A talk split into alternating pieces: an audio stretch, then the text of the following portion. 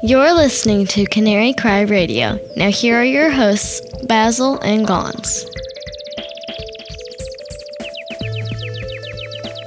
Hey everyone, welcome again to Canary Cry Radio. Thanks for tuning in this week. My name is Basil. And I'm Gons, and we spoke to Matthew Miller.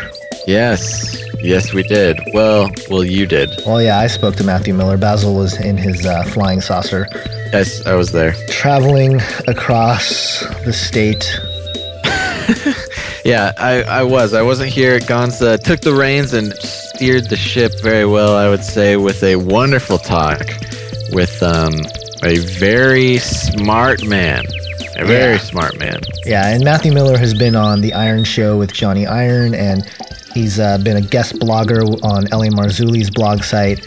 And um, he just has a very unique perspective, a lot of knowledge um, that I certainly couldn't keep up with. I, I a lot of knowledge. There's, a lot there's of times. just so much going on with the information that he has to say, and it's great. It's amazing information. You got to pay attention, though. Yeah, you got to listen. I, I had to sit and listen to it, and you, you really got to, you know, you really got to know your stuff. Have Google by you, but it is uh, wonderful and eye-opening. All, all, all the, uh, all the more. Is that what I'm trying to say? I think so, and I think um, our listeners will benefit from all the show note links that Matthew himself provided for us. It includes the azimuth map and all sorts of links and stories and, and various things. So, yeah, so I, hopefully you guys enjoy the interview. And um, he has a weird Skype connection thing that happens where his voice sounds like he's coming out of a cage or something. I don't know how to explain it. Do you know what I'm talking about? Where I know what you're talking about. But where he sounds um, like he's gargling water. Right, but it's okay. You know, uh, it just makes him that much more interesting to listen to. And on top of the gargling water, he also talks a lot about uh, time travel. Yeah, you know, I think one of the things that's cool is he kind of merges a lot of the scientific knowledge that we've gained and makes it fit really well with biblical prophecy and all this stuff. And uh, yeah, he he covers a lot of ground. He talks about Primus numerus and Primus resurrexerit, which um, I'm sure many of you who've never heard those phrases are going, "What the heck is that?" And we're sort of saying that too. Right. Uh, he touches on the divine council. We talk about some of David Flynn's work we talk about Bible mechanics, and right. um, it's this whole way of looking at the Bible and, and Bible prophecy and and all this stuff. So it's um it's very interesting. He talks about the signs in the heavens. Uh, he also brings up the topic of Christians not being aware or alert of some of the things going on, not just in the world, but with understanding the Bible. Right some pretty big things too. Yeah, yeah, definitely. And I, you know, we touch on all sorts of stuff. I try to bring up, you know, DMT and drugs and what his views are on that and spiritual entities. And he talks about Jacob's ladder and I mean, the sons of God coming back and and just all sorts of stuff. So hopefully you guys will get something out of this. Yeah. So uh let's give it a go and um, we'll see you guys on the other side.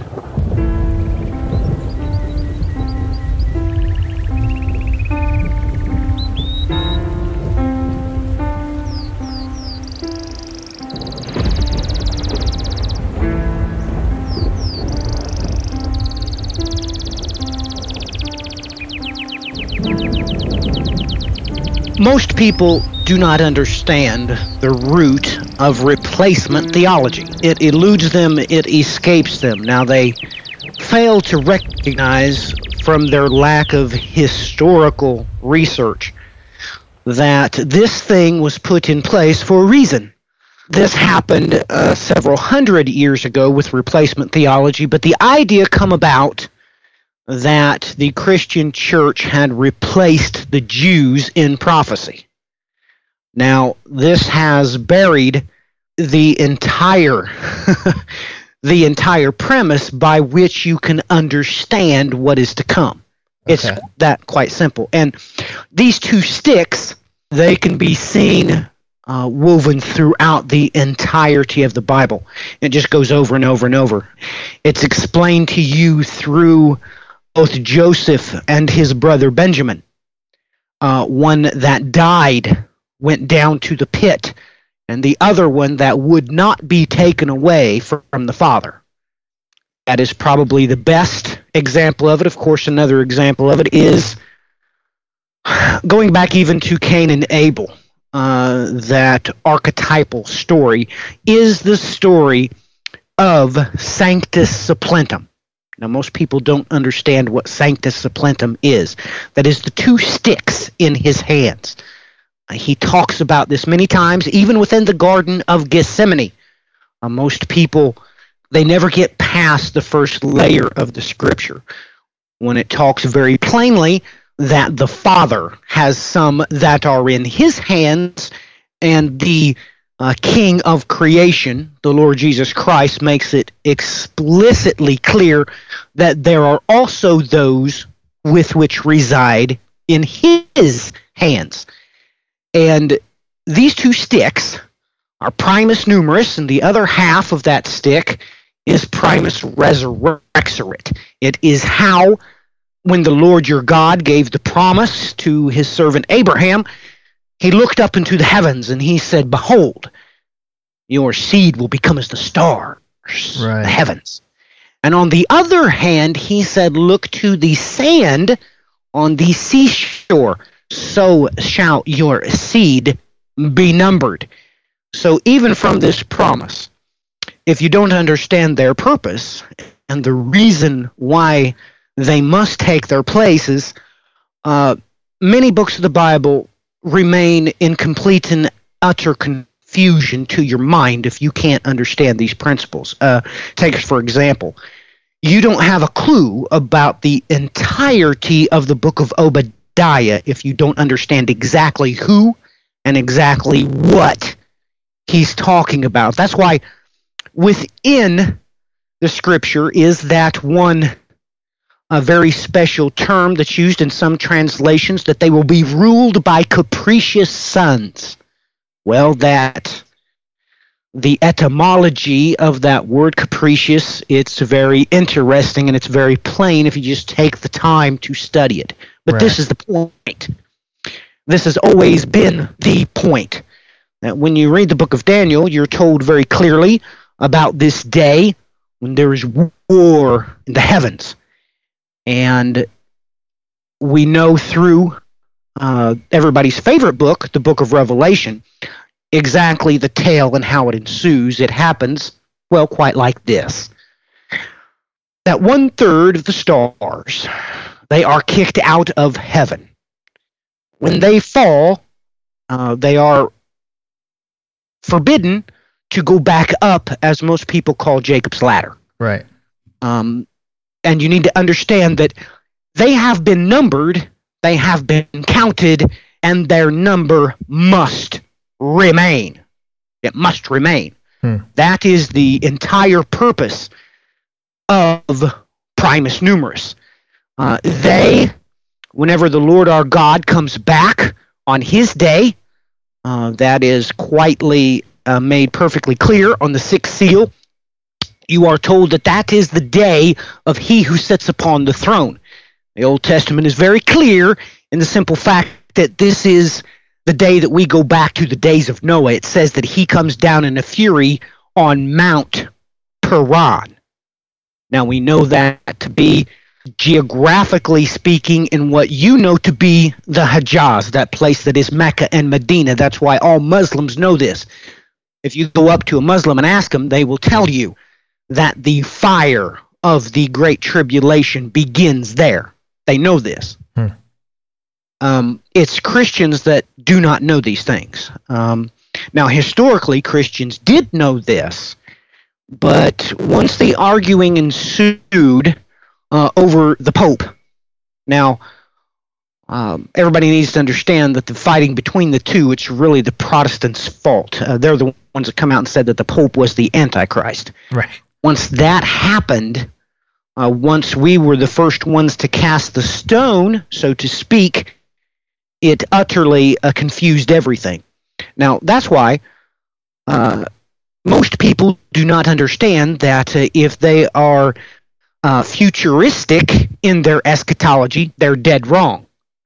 That's why if they are historical in their eschatology, they are equally as dead wrong. Because if you do not understand that the Lord your God has told you this, that there is nothing new under the sun, that which has been is that thing which will be. He goes again to tells you a very strange tale. He tells you that he chases after what has been. He just told you that the Maya are correct. New Agers are correct. And when you follow the historical path that this will take you down, you realize that really the only biblical eschatological approach is isochronal eschatology. And through that, we're able to understand history. Uh, take, for example, uh, Josephus. Now, most people eradicate the fact and they do not remember that he himself said in Book 10 that what had happened was because the Romans were prophesied to make Jerusalem and Judea desolate. Most people ignore this. They don't realize that it is also the 12th legion that was sent back at this very time, which was slaughtered by Simon. Mm-hmm. This, of course, answers what happened before. What happened before was the angel came down and slaughtered 185,000 Assyrians. They failed to realize that the 12th legion was, of course, the Assyrian legion. They were comprised entirely of Assyrians. Right. So once you understand these things, once you have a grasp on what it is that the Bible's talking about, then you realize that, well, when the Bible talks about primus numerus, it's everybody's favorite number, 144,000. Once you understand that what happens in uh, those two chapters in the Bible, you realize that, well, that very famous chapter says that I looked and behold, and standing upon Mount Zion was the 144,000. It comes right out and tells you exactly what Obadiah is talking about. They have been replaced. Uh, the Father has came down. He has kicked us off our axis. We go back to the days of Noah. At that point in time, they are locked down here in a cage, uh, even as uh, well Isaiah says it, Jeremiah says it. They all say it. Uh, they all say it in different ways, in different shapes, and different forms. But through this process, um, if you don't understand exactly what he's talking about, you don't realize why the Bible says what it says. You you you, you become very confused when you get to Isaiah chapter 26 when he is very point blank in telling you exactly who Primus Numerus is. He comes right out and tells you that they are confused. They don't understand what has happened. They have given birth even unto the wind. Hmm. When you read those those things, you become very confused if you don't understand what he's talking about. But this is the point that that if you don't understand primus numerus, it is absolutely impossible for uh, you to understand uh, even the book of Revelation. Now, you know, you talk about uh, the most popular chapters in the Bible, and everybody knows about the 144,000, but they don't take time to really understand that this is isochronal eschatology. And what we're talking about here is a third time is a charm. You see, the Assyrian, right. he comes in and he comes in. That's why they ask, Are you coming for spoil? No, he's coming to slaughter the innocents. That's what he's coming for murder. Hmm. Now, so when we go back to, and we read very simple things, um, you know, uh, most everybody will say, well, there's some strange things about primus numerus. Uh, no lie can be found upon their lips. They have not defiled themselves with women. Well, if you go to a local university and you ask them at what point can a child lie, they will immediately tell you two years. Um, you can ask any speech therapist this because a child cannot form three phrase sentences until after they're two years old, until after they have their teeth. This is just a simple fact of the matter. Right. So when you understand that, then it makes sense. Oh, I see. They cannot speak. And then the very chilling tale of what the Lord Jesus Christ says Woe be unto pregnant women and nursing mothers. You begin to understand exactly what the Bible says because when you get three or four layers down, gosh, you have to understand that if you can see the Greek, it comes right out and tells you.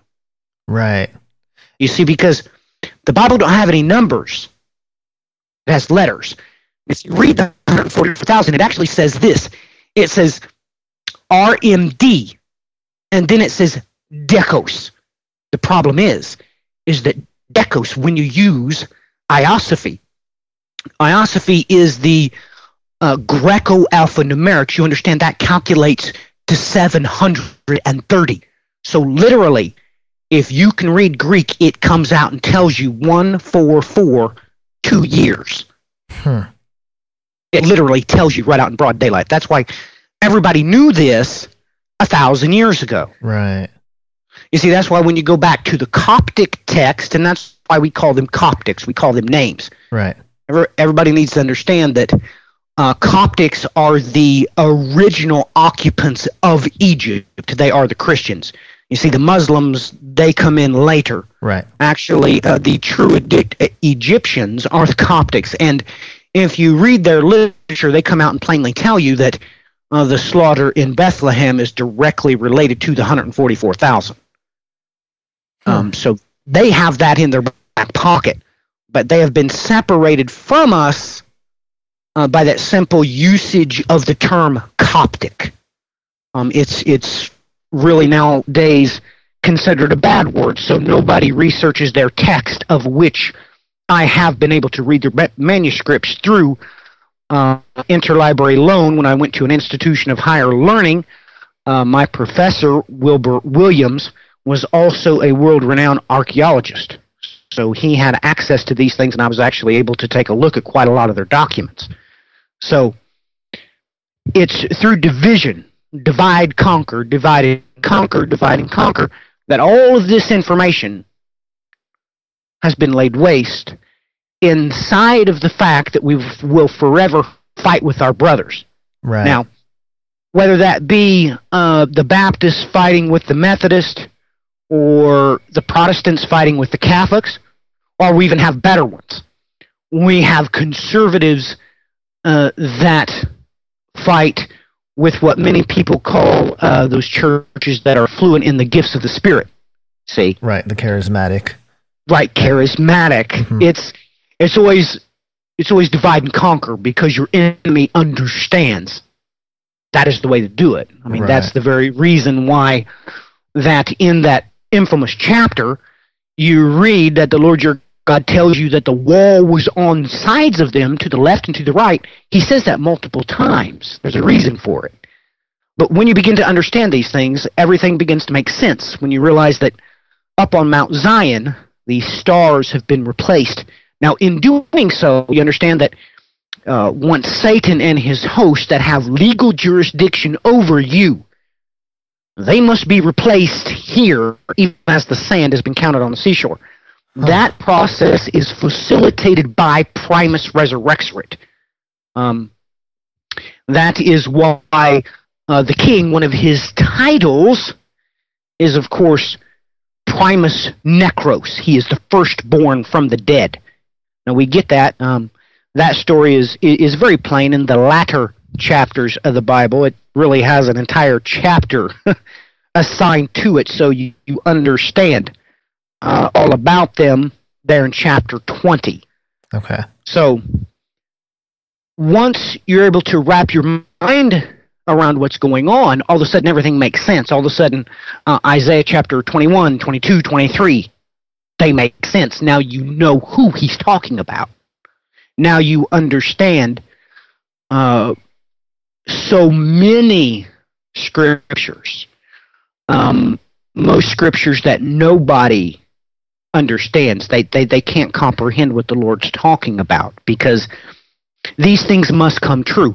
And the secret inside of here is, of course, the teknon epigalia, the seed of the promise. We are the children of the promise.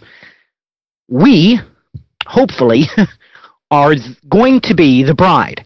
But that process must be facilitated out just like it was before. Mm. And how it worked itself out before was this that we are called the woman and we are taken to a place where we will be tested, just like the Bible says. Both Daniel and Revelation plainly tell you this. You will be taken to a place for a mued, a mued, and chisti. That is a time, a time, and half a time. Hmm. Everybody knows this. Right. So that is the fast forward version. Um, I could literally spend weeks. Now, I've given entire seminars on this subject. I could do an entire seminar on all the scriptures on Primus Numerus. I could do all. I could do an entire seminar on all the scriptures pertaining to Primus Resurrexerit. They are mentioned so many times. It's really quite redundant how many times they're they're they're mentioned. And once you understand them, then you begin to get excited. And uh, wow, they're everywhere. Uh, many of my pupils tell me they will begin. My phone will begin to ring off the hook as they say, "Man, they're right there. That's that's that. That's that. I see them everywhere." Right. Well, you do see them everywhere because that is the mystery the Bible talks about. In Revelation, when it says the mystery will be revealed as it was given to the prophets, this is the revelation. This is Ah. how. You see, this is how the capricious sons will rule over them. Now, the Jewish rabbis, they know this. They know it. Right.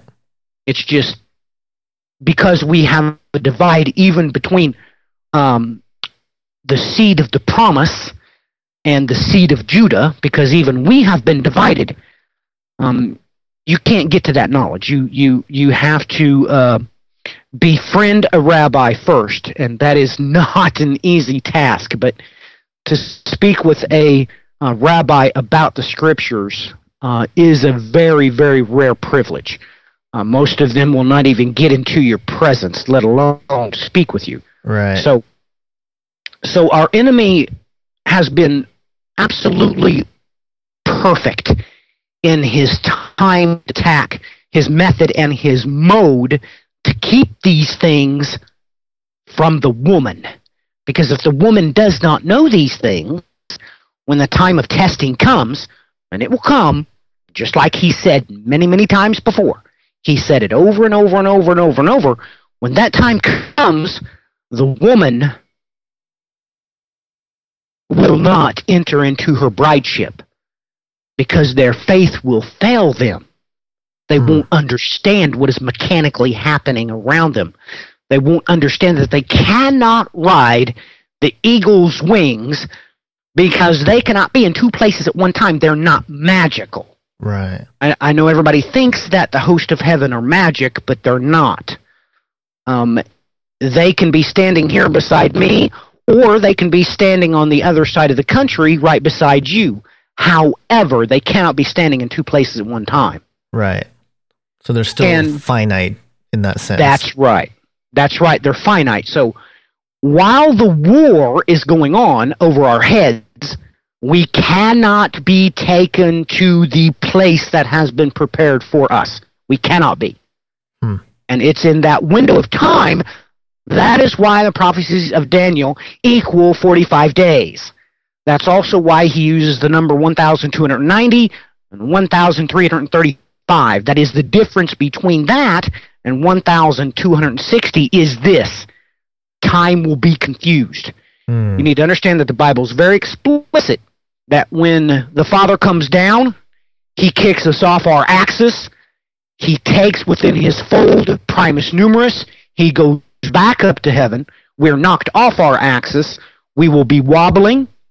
We will be changing in speed. We will actually be changing in velocity as we go through the heavens. We will be speeding up. Now, this is going to have just exactly the opposite effect as the Great Flood.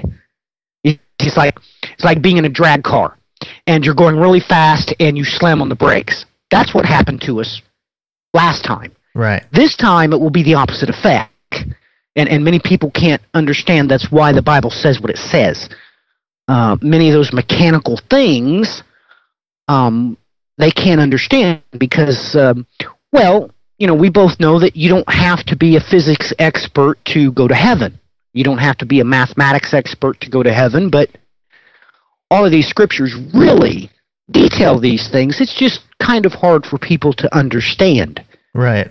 Just in your little rant there, there's so many directions that I want to. I mean, these things kept popping up, but I'm kind of letting you go, and then maybe we'll tackle some of these things. But um, one of the things that this show, that Canary Cry Radio, that we try to do is sort of find that reconciliation point between what the physicists and the scientists are discovering about the nature of the universe and what the Bible tells us about what we should expect. And I did hear you talk about time changing or dilating basically, and it makes complete sense, you know, when you when you say we get kicked off our axis. I mean, time itself is based on gravity, but it makes sense. Time is going to change. Our our experience of time is going to be all messed up.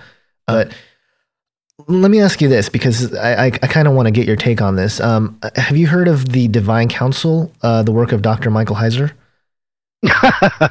uh, yes, Okay, yes, I've okay, heard of it. Okay, I, I, I'm pretty sure you had, but how, how does that tie into what you're what you're describing here, or or does it? Is, is it uh, completely out of left field, or is it? Um, because to me, it seems like there's some connection there. What you were talking about with the seats getting replaced and and some of these ideas, it makes sense in the context of a divine council where there was.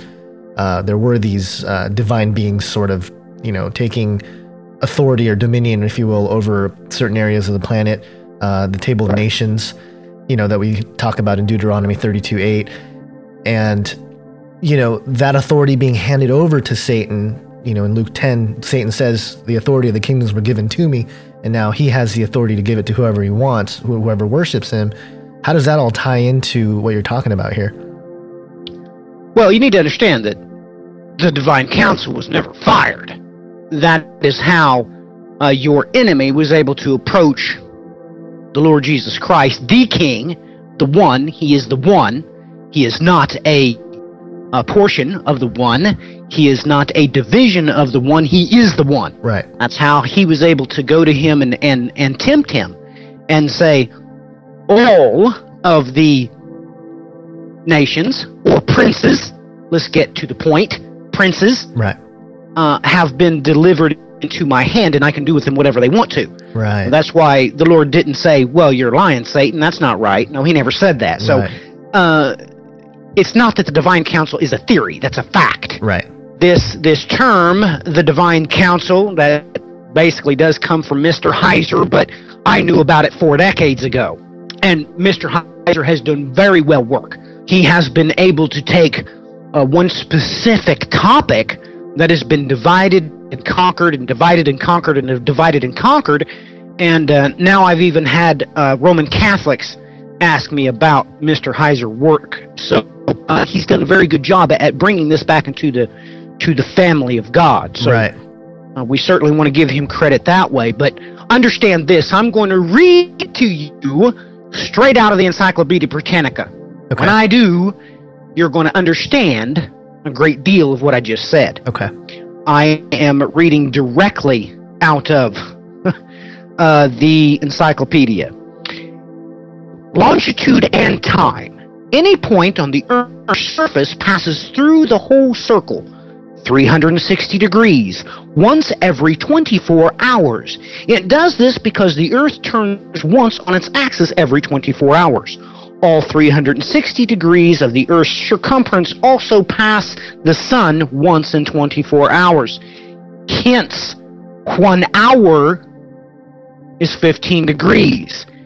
It is reasonable to assume and to declare that latitude is time. Distance is, in fact, defined as time. Mm. That is from the World Book 1952 edition. So understand this that everybody knows that latitude is time. You think in your mind that time is a thing which cannot be grasped, but it is time is distance. Right. That's what time is. It's distance.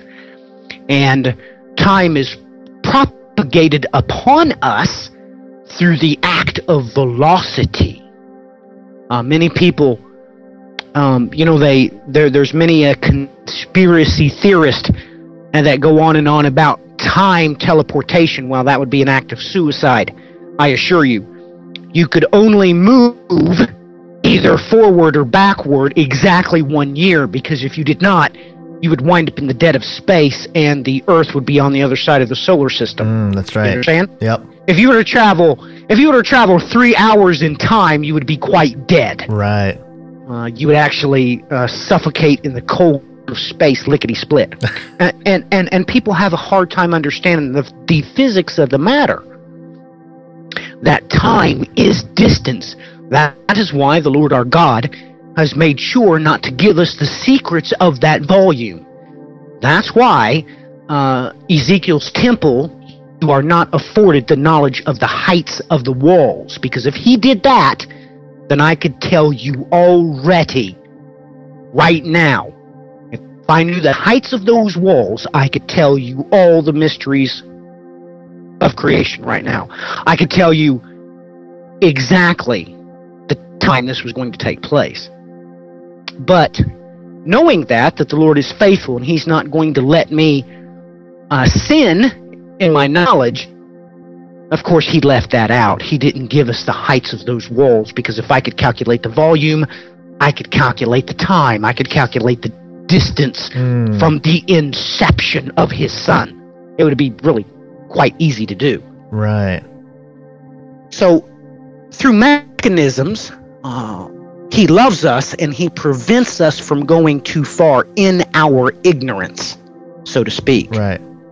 But yes, these uh, these ideas of the divine council and uh, how that uh, all of these lines of longitude they are associated with princes and all of that good stuff. It is true, of course. The main problem, you know, Gonz is is is today we got half the church that that doesn't even believe in the supernatural. They don't even believe in angels, let alone you know this type of stuff. Right. Yeah, that that was a whole different side of the conversation that that I definitely wanted to touch on and and get some of your opinion on because yeah, you're right. You know, I, I've I've been a believer for six years now, and uh, you know, after the first couple years of sort of trying to figure things out, I almost actually lost my faith because I wasn't understanding how the biblical uh, understanding of reality is compared to things like UFOs and aliens and uh, ghosts and you know things like time travel, space travel, like all these different concepts didn't fit in with the Bible at first.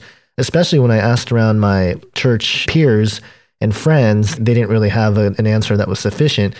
So I started looking online, you know, just digging around, and I ended up, you know, finding myself in front of guys like David Icke, David Wilcock, and a lot of these New Age teachers who did address those things, but it was at the price of abandoning um, the Bible in its truest form. It's or, or so it seemed, and, and abandoning Jesus. And so I was really hesitant. But um, there was a small group, a, a community of people talking about this that brought me back. But you're right. You know, a lot of people just don't necessarily want to believe it's true. I think I think in their heart heart of hearts they know that there is a supernatural. I think they just don't want to deal with it because number one, they don't know how, and number two, they're they're trying to appeal to a culture that has completely abandoned that in general. But there's a flip side to the coin as far as people being really interested in the occult and uh, you know the, all the indoctrination happening with our kids watching occult movies and um, getting interested in vampires and things like that. So there's a flip side to it. But um, what do you think? How do you think we are going to be able to help the bigger body of Christ to start seeing these things that you're talking about, that Dr. Heiser's talking about, that it, it seems so fringe and, and almost, um, you know, almost too big to understand. How do we, how do we start making cracks in the armor, if you will, to, you know, appraise the, the community of believers uh, with some of this information, which is very exciting. It's, it gives us um, an opportunity to fellowship and talk about the Bible in a, in a really exciting way. And, and I just love it. I, I personally love talking about this kind of stuff, but uh, how do we do that? How do we raise interest? Well, the best way is the biblical way, and that is to say, "Repent, for the kingdom of heaven is at hand." Hmm. You see that that is the biblical way. You have to uh, rattle people's cages. Like, take note. I'm going to tell you this right now. Right. You had better be afraid, because let me tell you something. Understand this: that well, time wave zero goes off the charts November the 27th. hmm But understand this the Lord your God gives you a sign into the heavens that very day, where Jupiter conjuncts the moon. The very next day, um, we also have a magnificent conjunction of that thing which the Lord talks about in his very first chapter. I have given them for signs and for seasons. But understand this that it was just released that uh, IMPs have dropped down to zero. What that means is, is for some reason, and uh, let me take a minute. I will go grab the article as I was just talking over it with Brian. Um, Brian is uh, my co-host on the End Time Tribune. We were just talking about this a little while ago, but uh, it's very strange. Uh, the simple fact that uh, this has happened, um, but for some reason there are no new companies scheduled to release uh, publicly and get on the stock exchange. Uh, for some reason, Hmm. um, the first one that uh, was brought to my attention was that uh, entity you know as uh, the Babel uh, translation software. Uh, they have hesitated in doing it, and that was the first article that was released. And then we find out today it was released that over the next two weeks, normally this is a scourge, a rash of companies that will introduce themselves to the world on the stock market. Hmm. Unfortunately, you go and look, and there's none. They've put this in the public record. This is very, very uh, concerning. Um, so you might want to do some research on that because this is a very serious matter. Yeah. Um, and what we do is is we take these instances and uh, we bring them up in small talk. And we say, well, I wonder what's going on. Well, perhaps this has something to do with the Mayan calendar.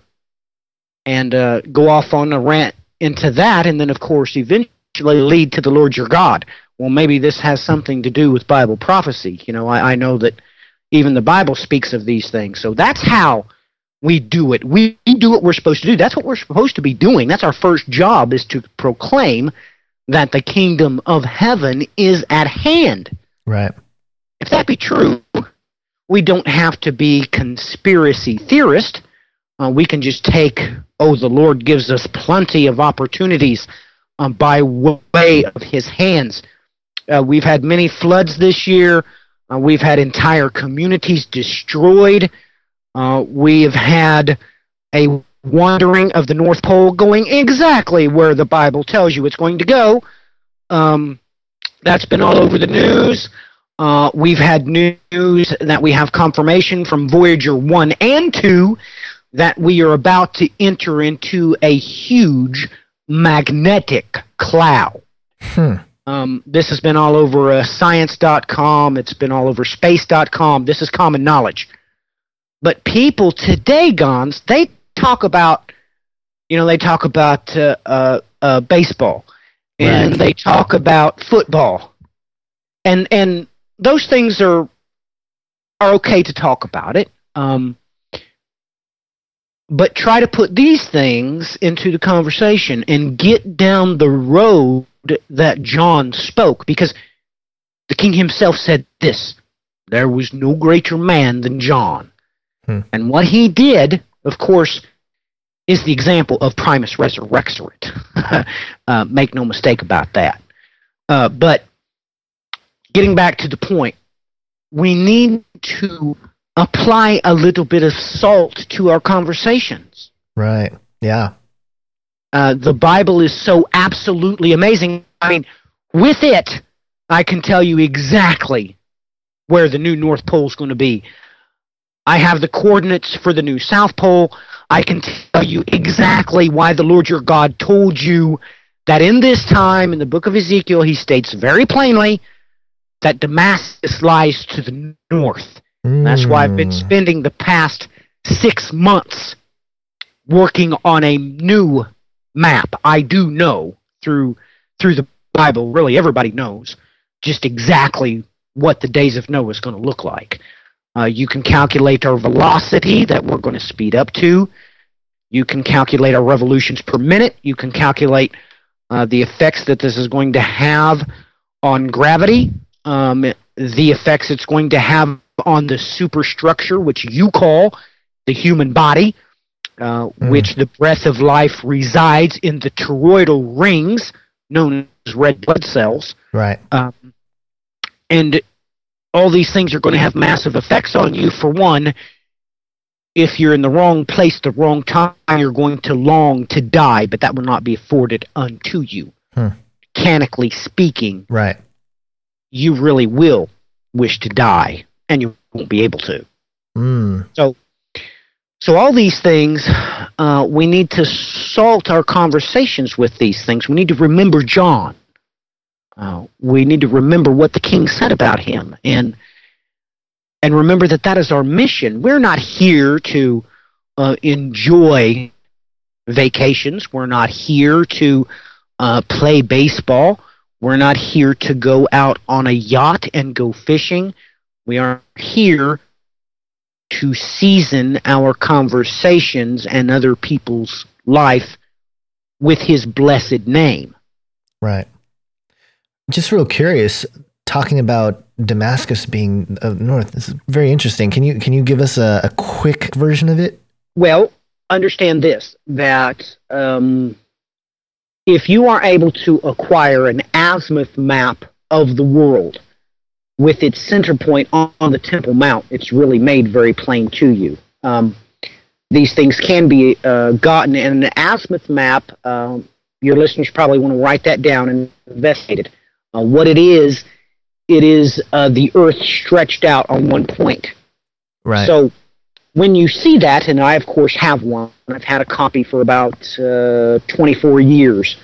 When you have that and understand that the Lord your God tells you this, that that place is unmovable. It is the navel of creation. Mm-hmm. Once you know this, the North and South Pole can only go one place. Oh, okay. Because that place cannot be moved. Whenever you acquire those coordinates, then you realize the meridian in the middle of time goes straight through the Temple Mount. It goes straight through Damascus. And I mean straight through it. Uh, now, I wish that I had the technology to uh, share uh, perhaps my, my screen or something because I would show you the work that I've already done. We've uh, been working on this for six months, and I uh, am really anxious to get this out, Lord permitting. Uh, we will have it available within 2013. We will have this available uh, to um, to the family of God. I will be able to give this out, and I can tell you exactly why even Ed Dames, uh, most people know him. Yeah he says that the safe latitudes are between 40 and 60. You have no idea. Um, I can tell you exactly where uh, you want to be on that day, as a matter of fact. Hmm. And uh, the Lord your God has even put safety measures in place that if I was to tell you, Gonz, and tell you, go here and look, go there and look, you would literally be amazed because the Lord your God in these places has set up things that will catch the child of the living God's eye. And that's just a simple fact of the matter. Hmm. It sounds like some of David Flynn's work as well. He uh, wrote the book, uh, The Temple at the Center of Time. And uh, right. it's very similar to that work. It sounds like you're e- not echoing it, but uh, same approach. Well, I tell you this that well, first off, uh, I'm rather put off at, at, at David's passing because he beat me home. Uh, doggone it. Uh, but yes, um, understand this that what David did, if he would have known where the meridian was, then what he was really seeking, he would have had. Hmm. And uh, unfortunately, um, well, the Lord is good, and blessed be His name. And and I miss David, uh, uh, but David beat me home, and uh, and I am wounded at his loss. Um, so very difficult uh, to replace him. But yes, um, you need to understand that the uh, that even uh, Isaac Newton's work uh, I was studying over 20 years ago. Right. Uh, and the things that David uh, uh, was looking for and was investigating, he had them in part. but if he would have understood that Isaac Newton was really talking about the meridian in the middle of time, that well, it would have made an excellent trilogy. Uh, really, if we would have had time, uh, I would have certainly loved to have helped David to write a part two and a part three uh, to that, that, book that he wrote. Uh, but, well, fortunately for David, uh, he got to enter into his prize. Yeah. And I'm sure that uh, I'm sure he thinks that's a whole lot better than having to write more books. but yes, um, it, it is down along that line. Uh, David realized that, and well, I get very emotional uh, when I talk about uh, David. Yeah. Um, how about I? How about I honor his name? I shall present you with the gift. Shall I? Sure. Ladies and gentlemen, I'm going to tell you something that I wish that I could have told David. Um,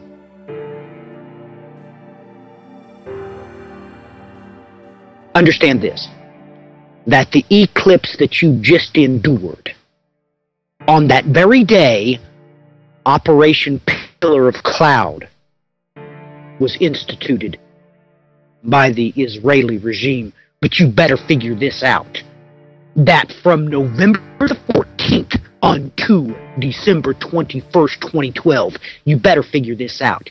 It's exactly 888 hours. It is inside time. Now, David was here, I would just give him this gift and let him run with it. But there was several broadcasts that he talked about this. And I, I, I wish I, I could give him this gift. However, the Lord has elected for me to give it to Gonz tonight, I guess, because he mentioned David. And, uh, well, that's an honor. Uh, I, I don't think I deserve it, and I, I definitely, uh, won't be able to do any too much good with the information other than share it with our audience. Again, I'm I'm fairly new in this genre of research, and both Basil and I we're we're fascinated by all the people doing uh, this research, and um, you know we're trying to consume as much as possible, but also present it and externalize it to the Christian community in a way that that they'll they'll they'll go do their own research, you know, because we we're not able to fully explain everything.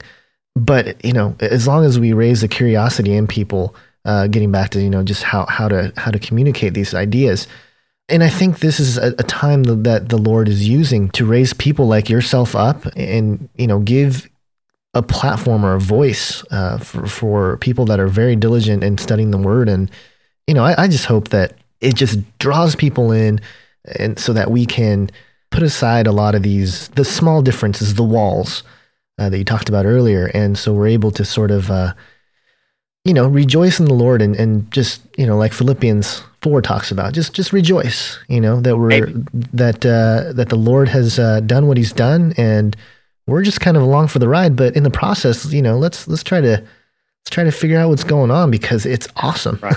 you know. Yes, it is awesome. Well, let me give your listeners um, a place they can start.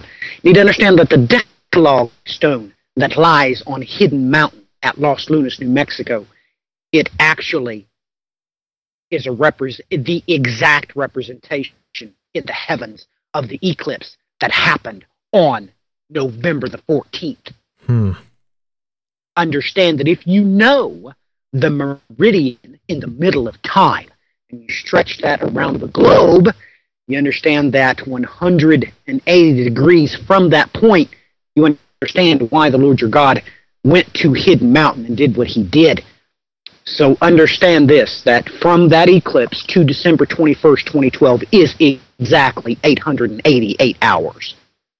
Uh, so uh, people might want to uh, uh get David Allen Deal's book. I have two copies of it.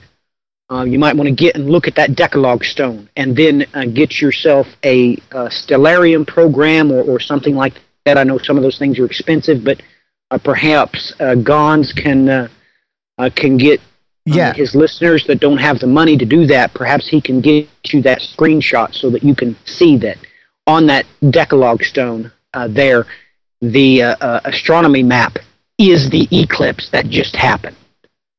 Okay. Um, we just spoke to Professor Aaron Judkins, uh, who's a biblical archaeologist, and he had just done um, a documentary on the Decalogue stone. Uh, oh, which, really? Yeah, which I actually have not been able to watch fully yet. But uh, so again, the Lord's raising people up in this time. I believe that uh, there is some coherence here with uh, some of this information that's starting to come out.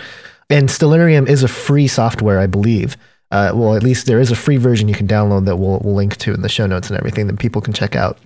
And uh, it's a cool program. I mean, I, I, love tinkering around in Stellarium and uh, and seeing how all the uh, the the signs of the heavens and uh, how uh, God has declared some of these things. And you know, I think that's another reason why people are sort of hesitant because as soon as you start talking about signs in the heavens and, and things of that nature, in their minds they you know immediately think astrology, the esoteric or occult angle to those things. And um, right. and again, you know, I, have mentioned it before, but part of uh, what we're trying to do on Canary Cry Radio is to show that a lot of these things, even the, a lot of these new age hmm. ideas, have these pebbles of truth, but it's rooted in God. It's rooted in our Lord. It's not something that is um, uh, that has significance or power because of these occult significances. No, it's because the Lord set them there. You know, and it's almost like we're watching it being hijacked as we kind of move through, and the enemy's trying to use these things to sort of keep us away from from realizing uh, the truth. Right. So well, that's why one of my uh, more favored uh, teachings that I give and uh, and seminars locally is celestial somology. Mm. you have no idea. Uh, the Lord your God has been faithful. He said right in the very first chapter, and believe me, if you know, if you did know what was going on right over your head right now, uh, you would definitely be propelled by the Holy Spirit to start proclaiming, repent for the kingdom of heaven is at hand. Um, if you understand, uh, well, we, we really don't have time. I mean, we could do a whole show on celestial somology, and I could teach you the wonders of the Lord your God and what he's done in the heavens. Right. Um, I assure everybody that creation was not made for the God haters. It was made for his children. It was made for the Technon epigelia, the seed of the promise and uh, they have changed the names. And they use uh, names like Hercules and things like that. But I assure you that when you look up, the Lord your God has kept your promise to you, uh, and everything up there is for signs and for seasons. And when you look up, next time you see Gemini, you better know this that that is the entire story of Sanctus Supplantum. That is why Gemini is in the Bible. Uh, some versions call it the Dioscuri. Others uh, inject the two names, Castor and Pollux. You better look it up. That's Gemini. Hmm. There's a reason why Titus rebuilt the Dioscuri temple. Okay? Hmm. There's reasons for this. It's it's not for the astrologers. Okay, it's for his children. That's that's why we all breathe clean air right now. Okay, yes, uh, those that hate the Lord their God, uh, they have clean air, but it's not for them, it's for us. Hmm. It's for his children. Um, but I agree with you. Um, here we have again, uh, whether it be Catholics or Protestant, whether it be uh, you know conservative or charismatic. Oh, he's so good in his tactics. He's the perfect tactician. He is the perfect executor of military strategy. Your enemy, Mm. and uh, everybody just take note of that. We're not talking about astrology here, uh, the enemy, or any of that. Um, we're talking about the promise that the Lord thy God has made unto you, and he is faithful. You may not be, but he is. Right. Right. What What do you think? Um, just briefly, uh, because you mentioned um, the date, and and I'm sure that this podcast will probably be heard post December 21st, 2012. So if you are listening, uh, great. But uh, what is your take on the events that are supposed to occur, or uh, just the significance of the time we're in now? Because as we record this today, uh, less than a month away, um, we are in that time period that you gave, the 888 hours. We are uh, ticking away that time right now. So, uh, Right. what what is the uh, significance of the date, uh, December 21st, 2012? Well, your listeners might want to do some research on a Russian scientist, Alexander Dmitriev, um, and of course do the research that I mentioned earlier on the Voyager 1 and 2 spacecraft because we are going to be going up uh, through the galactic ecliptic and we're going to be encountering this magnetic cloud. This is the perfect time for the Lord your God to, even as he said, you've been told point blank, the Lord your God has told you that he will ride the cloud. Mm, The perfect time for him to institute and instigate coming down on Mount Paran via what is known as a super wave. Hmm. Uh, know that very clear. You also need to know this that when you go to the Six Day War and you add when you add a jubilee to it, you wind up at 2016. When you back off that, the calculated time, I'm just going to give you the short version. right. If you have an understanding of what Daniel was told by the angel Gabriel, you're going to get real nervous come May 1st. Now, everybody's going to take note that that is uh, the president's exactly, that's his 100th day of office for this next term. Huh. There's also a lot of things going out, but you may very well enter into a period of 45 days when the great earthquake could take place. Hmm. That means we're on a less than a six month holding period. However, um, know this that we may be in a six year holding pattern. Uh, what that means is, is that we're going off of the Yom Kippur War. If that happens, then all of the New Agers are correct. You see, the New Agers, they actually know the truth.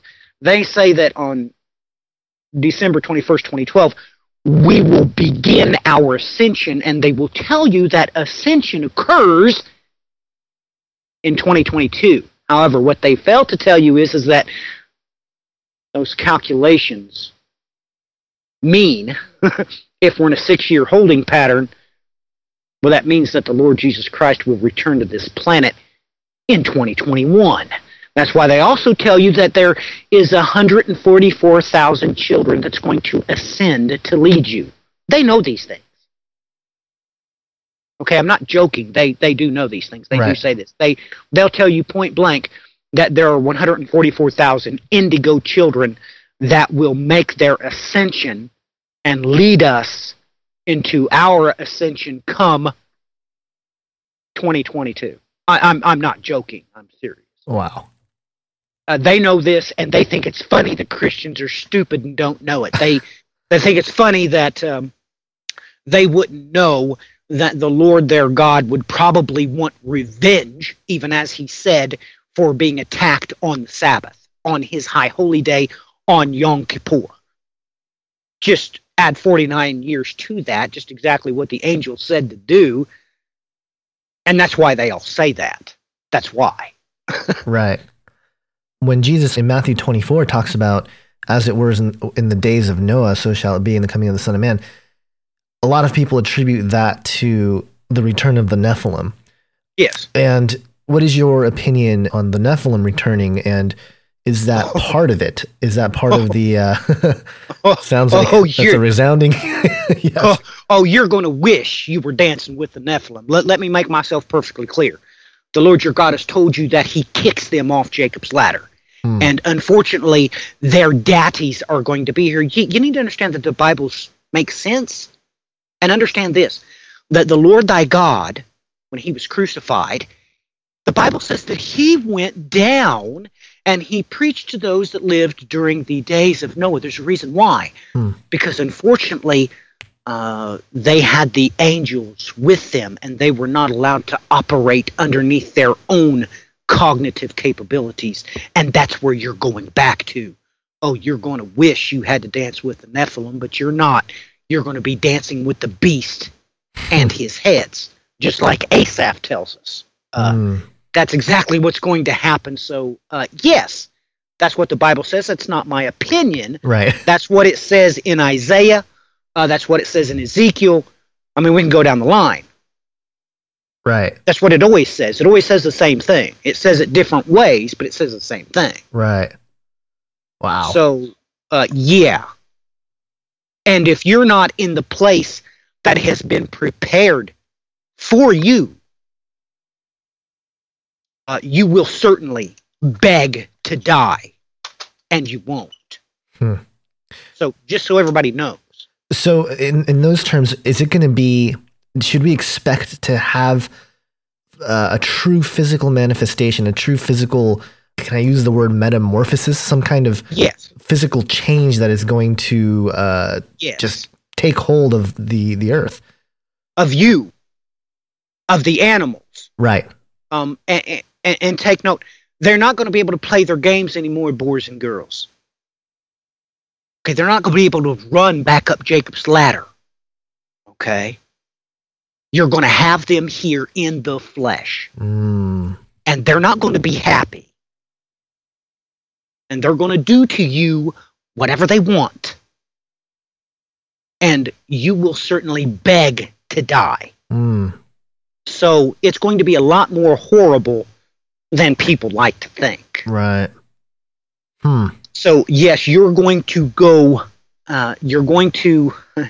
Your chromosomes are going to go through a change, Gonz. Um, like I said, um, your superstructure is going to go back to its proper mode. Hmm.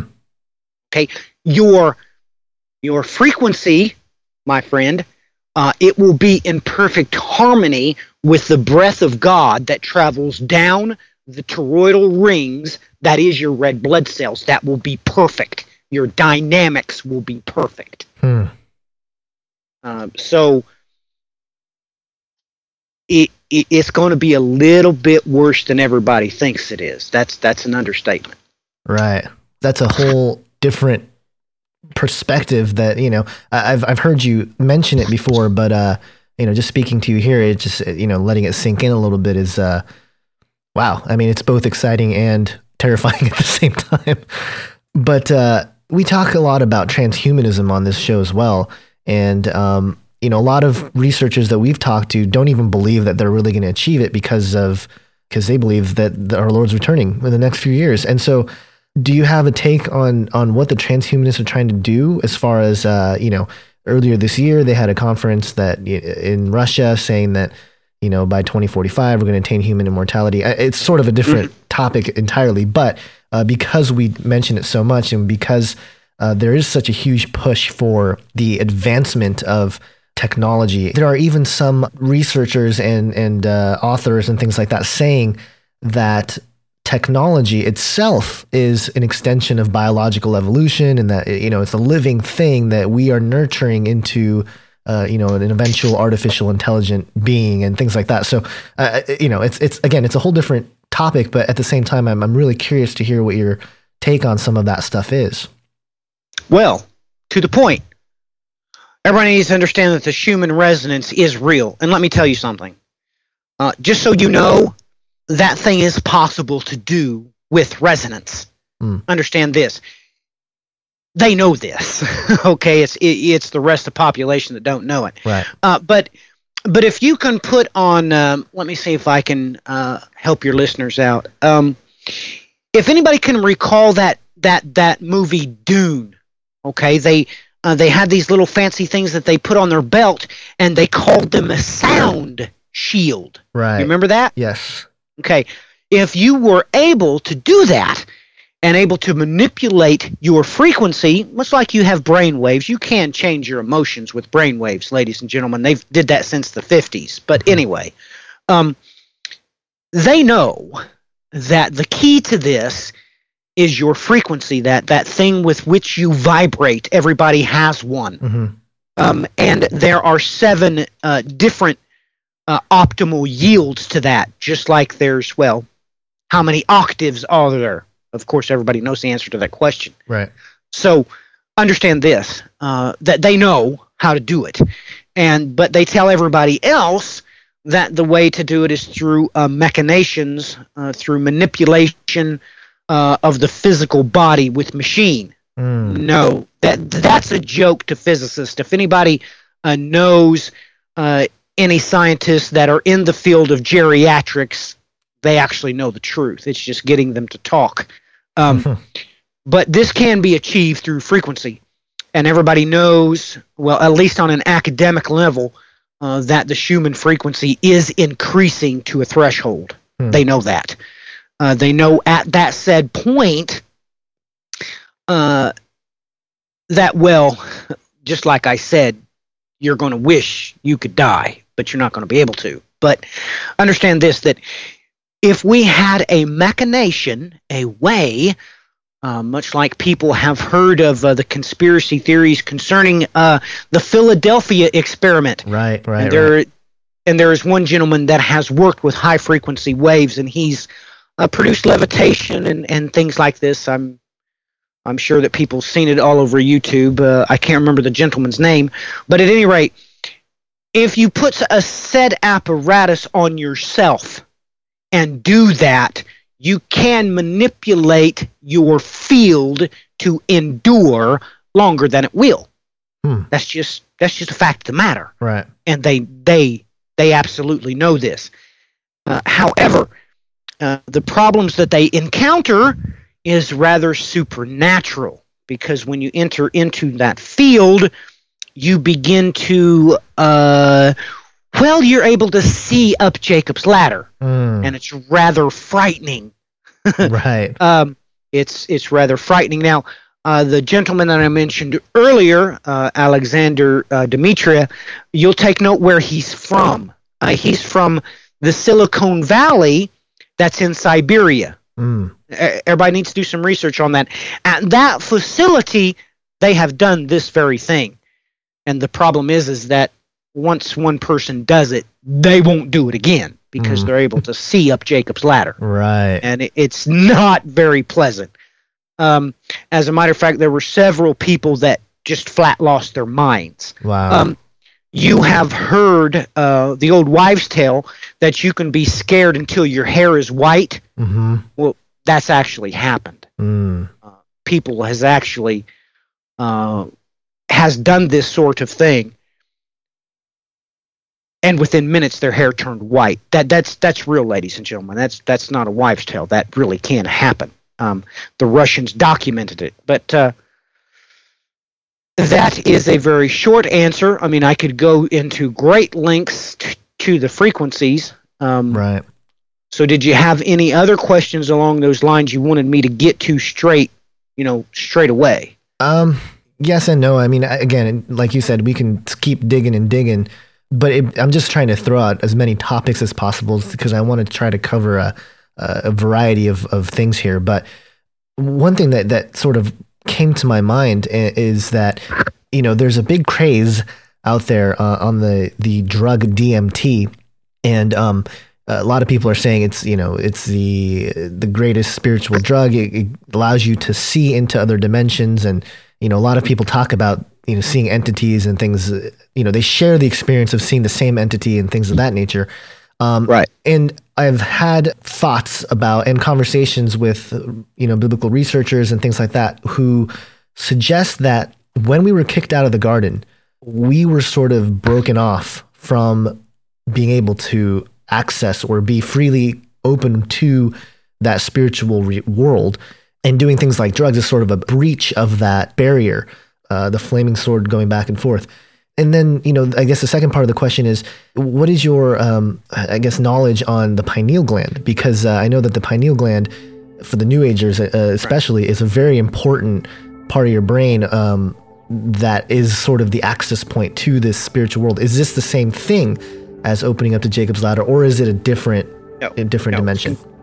It's completely different. Okay. Uh, understand this that uh, outside of the fact, unless you unfortunately have it crusted over with calcium deposits, which right. does happen, right? Uh, understand this: that through drugs, you're able to see uh, those entities that you know as unclean or wicked. Right. You cannot see up on the first rung of the ladder. Oh, okay. If you're able to see the first rung of the ladder, you could see the angels, but you cannot do that with drugs. With drugs, you are able to see those things which are outside of your perception, yet they remain on your plane. Mm. Uh, we know these as, uh, well, you mentioned it earlier, the Nephilim. But in the end of the day, that is one of two things.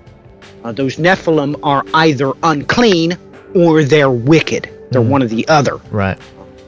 So you are able to perceive them. But through the use of drugs, you cannot see up Jacob's ladder. You're only able to perceive those entities which reside on your plane. Okay. Or or on your rung, so to speak. Right. Um, that is a very quick, very short answer. Of course, I could go. right. I could go way down that. I could explain to you how it is in the midst of the brain and the interaction between the left and the right half. But like I said, I, I could go on for an hour. But uh, just so everybody knows, uh, the Lord your God has told you about these things. That's why, uh, well, once again, the Bible does make sense. And right. you need to understand that uh, when you run into an unclean entity, uh, that is not part man. That is part angelic, and that is part something else that cannot.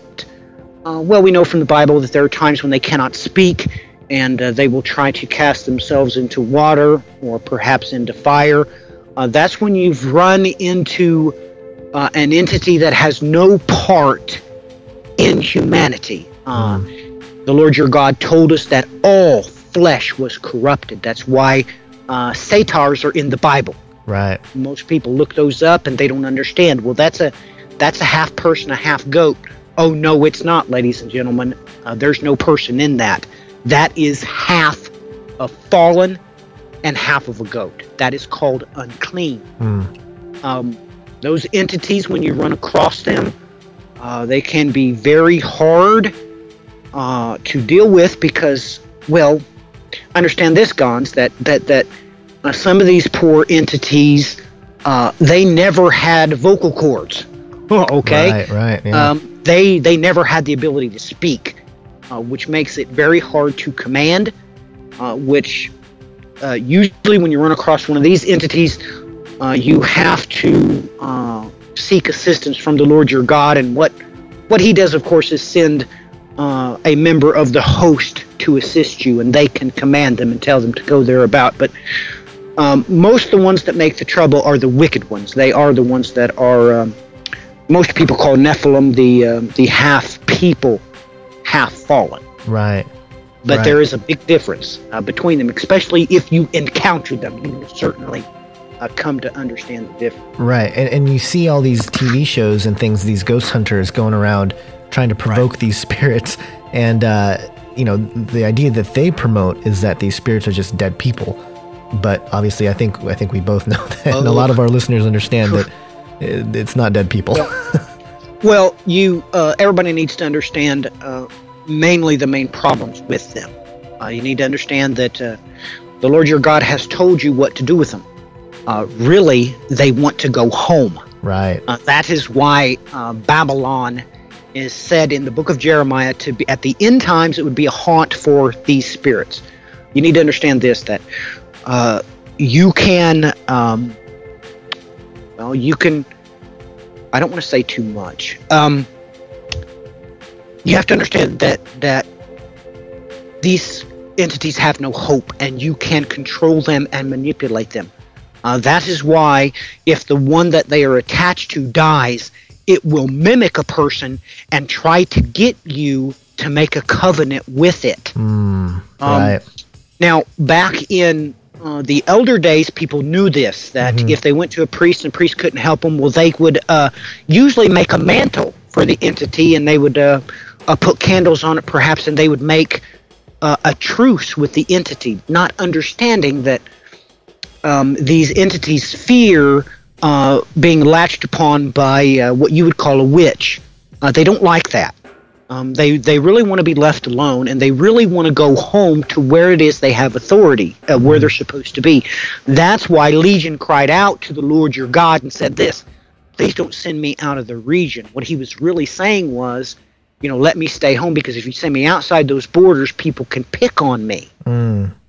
So once mm. you understand that, uh, they're really easy to deal with. Uh, usually, uh, you can deal with uh, that situation in under 15 minutes. Mm. Once you tell them that I have the authority because I am in the family of God, uh, um, my authority even outranks the host of heaven.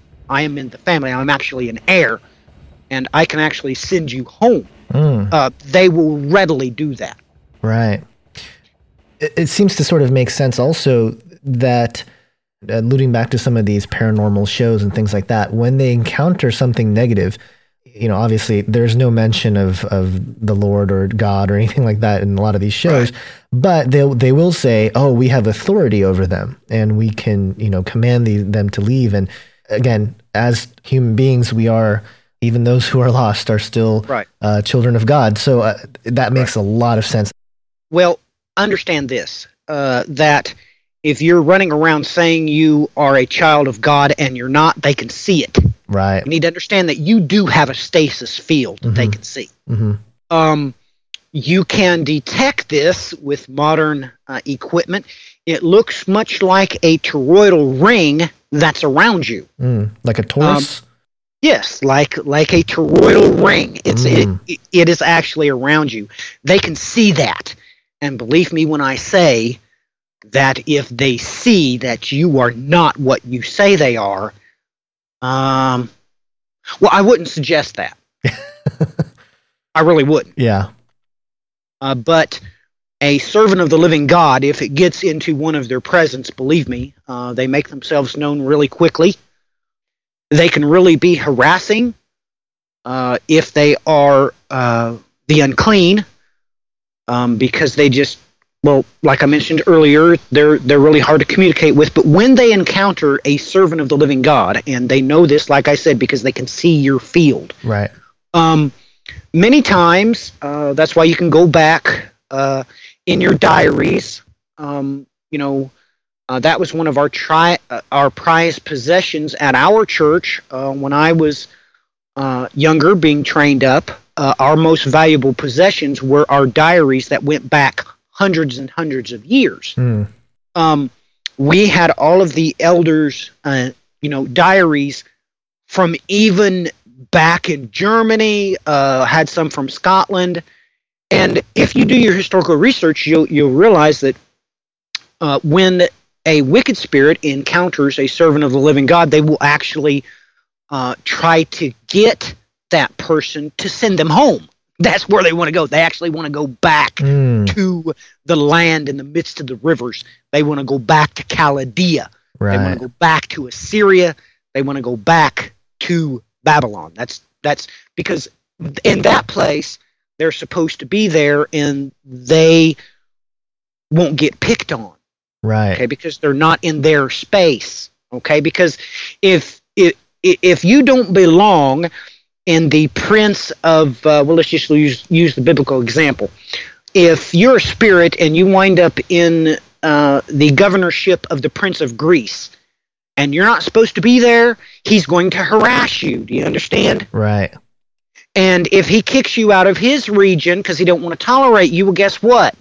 Uh, he just kicked you into the next person or the next um, uh, prince, shall we say, mm-hmm. but he doesn't want them there either. So you understand how it works. Mm-hmm. Um, they just want to go home so they don't get picked on Mm. uh, by the by the uh, you know the principalities or the powers, uh, those angelic hosts that are uh, over every square inch of dirt on this planet. And like I said, ladies and gentlemen, get yourself an azimuth map of the Temple Mount. Uh, if you'd like a copy of one of these, I of course keep one here on my computer. Uh, I've had it for years. Um, maybe uh, or or maybe Gonz, uh, he can get one and put it in the show notes. But once you see that, you will understand exactly how the Lord your God has divided up things um, be- between Satan's princes. Uh, it it it actually works mechanically. the the biblical mechanics uh, just in general I, I- just am so fascinated by just even that name of the topic there how do we get started in grasping some of these uh, concepts because i know there's Oh, man. so many different different angles and um, i think you're bringing to the table a common thread that is within the scriptures that a lot of us have not been able to, to tap into and so where, where should we start with understanding biblical mechanics and and how how can we use it to begin to understand the bible but also get a clearer picture of what we can expect prophetically as we kind of go along here Oh boy, you have asked a hundred and forty-four thousand dollar question. Well, let's start here. okay Understand this, ladies and gentlemen. Numbers were never in the Bible. They started in 1202 by the person you know as Fibonacci, although that's a lie. That's not his name. Numbers, numerals, are only from Arabs. Okay, you better figure that out. Do your research. There's no numbers in the Bible. There never was. Hmm. There is either Hebraic alphanumerics or Greco alphanumerics. There is only one or the other. Of course, excluding the Aramaic, which we find in Daniel, but that's beside the point. If you have to understand that, um, well, we can talk about the vortex mathematics because which Uh, we talked about in our last episode You did. Well, we did. understand this that inside the vortex mathematics of the Bible, the New Testament represents as the 369. Mm-hmm. yep Well, um, let's talk about a very popular number. How about 1111? hmm Okay, that's one of everybody's favorite numbers. Well, if you were to say that to me, I know what that means because uh, one of everybody's favorite verses, uh, not one jot nor one tittle right will by any means pass by that. You need to understand that what the Lord thy God just told you is 1111. Mm, That's iota. But in the next phrase, one tittle, he uses the feminine form of that phrase, and that equals 137. Okay, so let's just try this. Knowing this, and I already knowing what that means, there's no question in my mind. Um, I learned these things when I was 13, 14 years old. When you say to me 1111, I'm going to say, well, that's Colossians 4. I can tell you straight to the point what that means. Um, that means division. That means numbers. That means the fullness of time. You see, Mhm. it has to because Colossians chapter 4 is the 1111th chapter of the Bible. mm, And iota equals 1111. It means the same thing. So, uh, biblical mechanics, ladies and gentlemen, is, is, is how the Lord your God, with magnificence beyond your understanding, it is perfect. Okay, understand this. He did it in order. And he's given us some very good tools to use, like uh, the Strong's Concordance. Understand that it's done in alphanumeric order. mhm. So when you go to H 1100, you're going to see something. It's the same message that you find in the 1111th chapter of the Bible, being Colossians chapter 4. Mm, If you go to the Greek, G 1111, it's going to tell you the same thing, same message. If you follow the thread all the way through. So when we understand that part of biblical mechanics is that the Lord your God told you that he wrapped his son in swaddling clothes. With this information, when you get into the biblical mechanics, you understand that surrounding those verses, what he's actually told you to do is take the word of God and roll it up into a scroll. When you do that, the chapters will line up. You can also do that with uh, the synoptic wrap. Uh, the God haters love to do that to people. Understand this. If you take Matthew, Mark, Luke, and wrap the New Testament around it, that is called a synoptic wrap.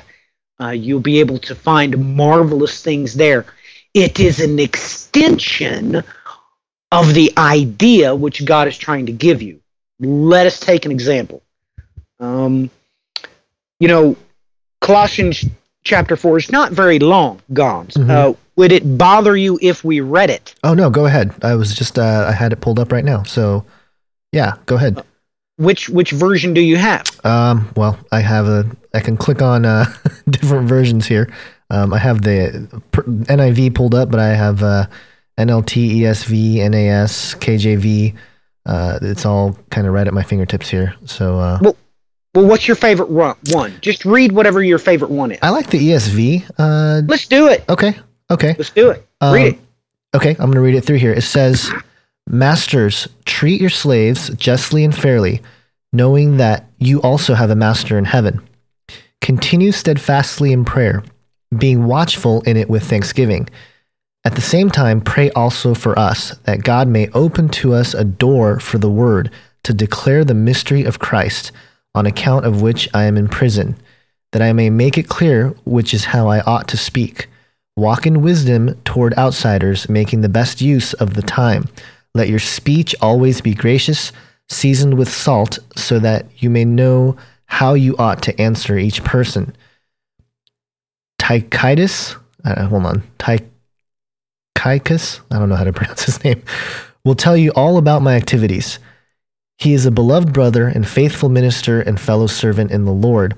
I have sent him to you for this very purpose, that you may know how we are, and that he may encourage your hearts, and with him, Onesimus, our faithful and beloved brother, who is one of you. They will tell you of everything that has taken place here.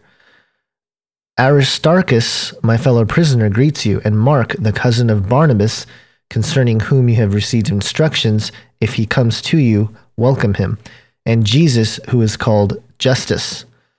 These are the only men of the circumcision among my fellow workers for the kingdom of God, and they have been a comfort to me. Epaphras, uh, who is one of you, a servant of Christ Jesus, greets you, always struggling on your behalf in his prayers, that you may stand mature and fully assured in all the will of God.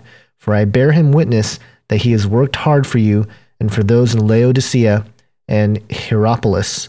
Luke, the beloved physician, greets you, as does uh, Demas. Give my greetings to the brothers at Laodicea and Nympha and the church in their house. And when this letter has been read among you, have it also read in the church of the Laodiceans, and see that you also read the letter from Laodicea. And say to Archippus, See that you fulfill the ministry that you have received in the Lord. I, Paul, write this greeting with my own hand. Remember my chains. Grace be with you. If you had eyes that can see and ears that would that could hear, this chapter is a marvel. Now, you need to understand that there were several times that in the Greek it actually said this, and it didn't have it in your particular translation, but it said this: "Those who are of your number." Said that multiple times. Mm-hmm gave you the word number. You understand that when I read this, understand this, ladies and gentlemen, that he just told me exactly when the latter rain is going to take place. Hmm. He was really to the point, and uh, a good place to start in this chapter is with Onesimus. If you understand that, if you understand what book that comes from, it, it, it helps you to get a grasp of it. But mechanically speaking, Gonz, he just told you when the door was going to be open. He just told you that this was going to be the threshold of the time of choosing of Primus Resurrexerit. He just told you everything right here. Right. I've definitely read this differently just uh, from the short conversation we've had tonight. Uh, I mean, some of the names were terribly difficult for me to, to pronounce, but uh, the part that really jumped out at me was uh, verse 3. Uh, at the same time, pray also for us that God may open to us a door Right. for the word to declare the mystery of Christ on account of which I am in prison, that I may make it clear which is how I ought to speak. So, Well, well, how about this one? And with him Onesimus, our faithful and beloved brother, who is one of your number, they will inform you about the whole situation here. Oh my goodness, Gonz. mm, Mechanically speaking, when you get into the uh, Greco alphanumerics of this little bitty small chapter, the wonders of what is to come will be revealed to you, just like the Lord your God promised the Holy Spirit would do. Uh, he promised us in the book of John that the Holy Spirit would reveal to us what is to come.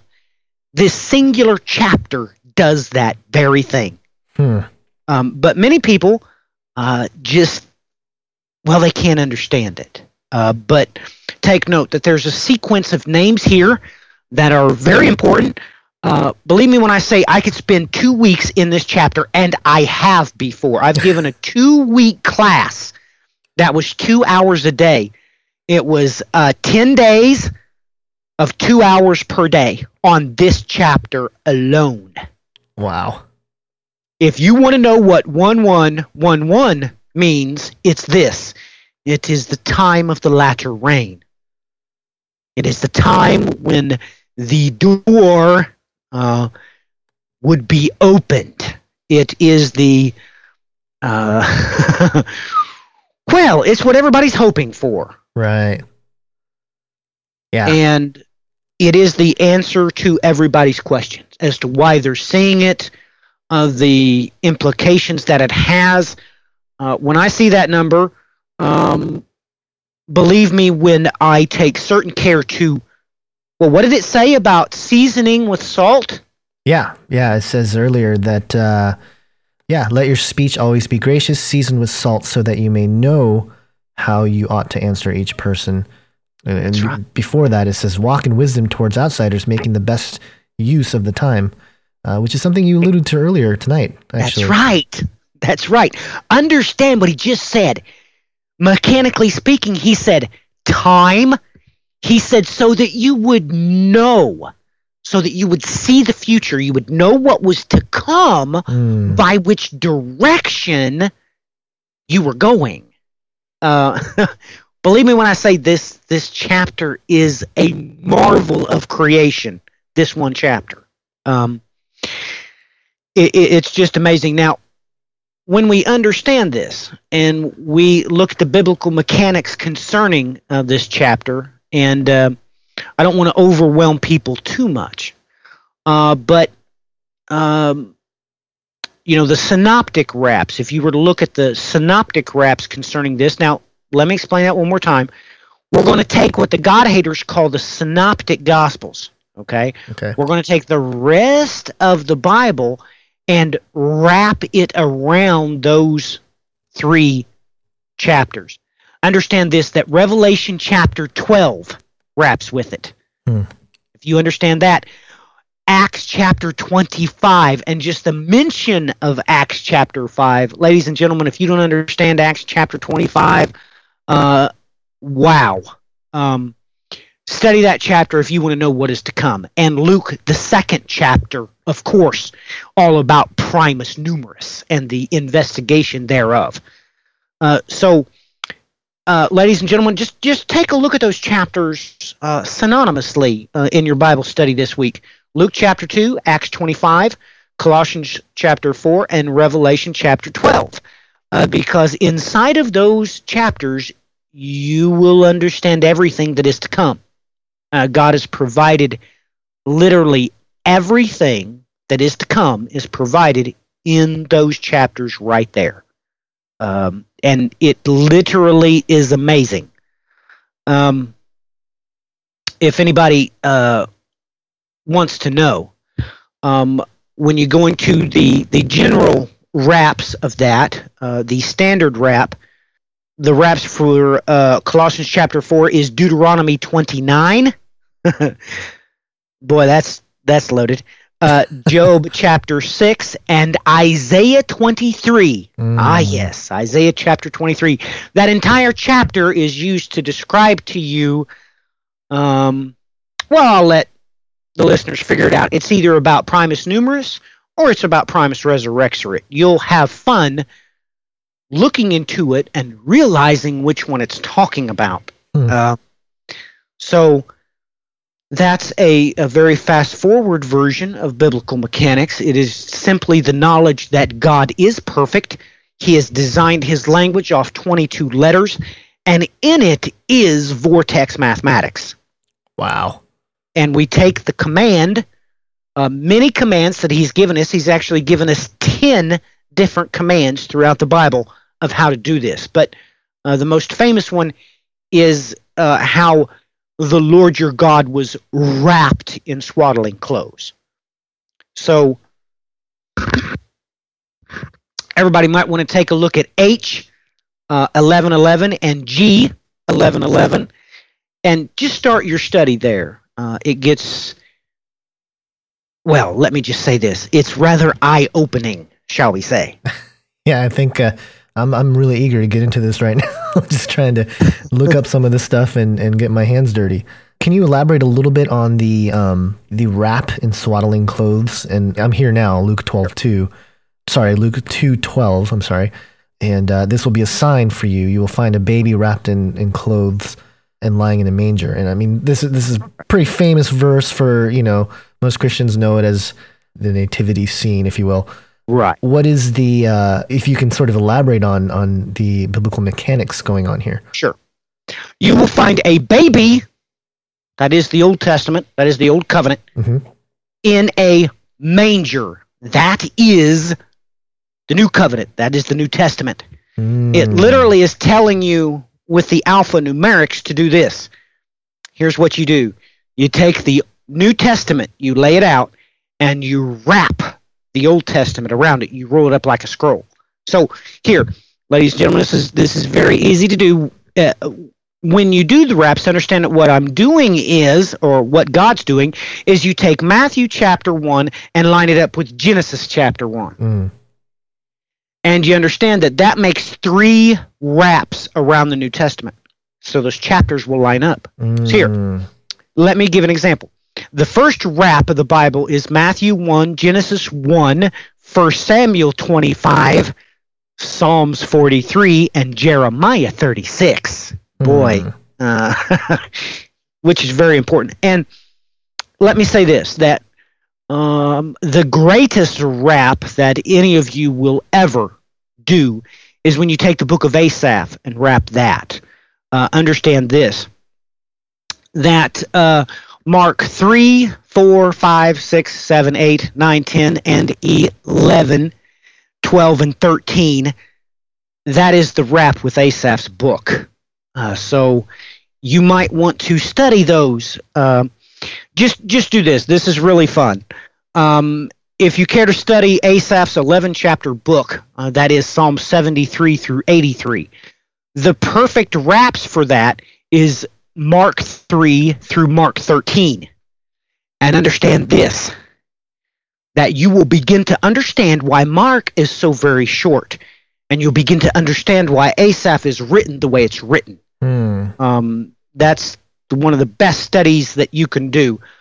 Uh, normally, that study right there, I've taken six months on it Wow.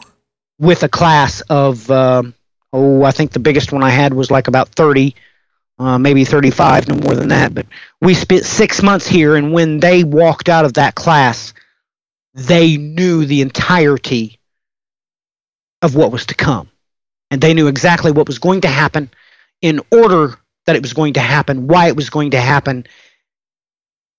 And if I would have had the heights of Ezekiel's temple, I would have told them exactly when it would happen.